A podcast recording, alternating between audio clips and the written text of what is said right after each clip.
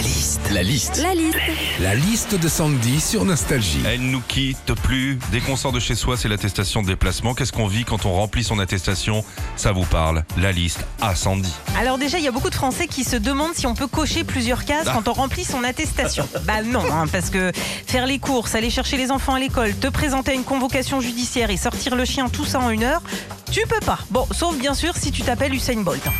Quand tu remplis ton attestation aussi, tu peux cocher la case activité physique hein, que tu connais bien, Philippe, pour euh, donc aller faire un footing entre autres.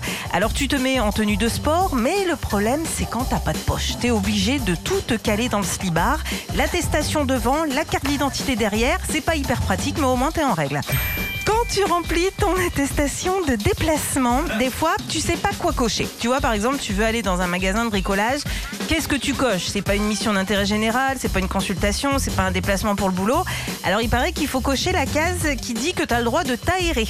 Bah oui, hein, c'est toujours sympa d'aller s'aérer devant des joints de dilatation. Enfin, quand il te faut une attestation pour sortir le chien dans ces cas-là, il faut cocher la case numéro 6. Mais à quoi ça sert franchement? Le chien en lui-même, il fait office d'attestation, non? Je comprends pas. Tu te balades dans la rue avec une laisse, au bout de la laisse, il y a un truc à quatre pattes, bah, il y a quand même peu de chances pour que ce soit une table basse.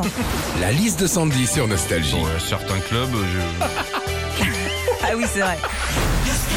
Retrouvez Philippe et Sandy, 6h-9h sur Nostalgie.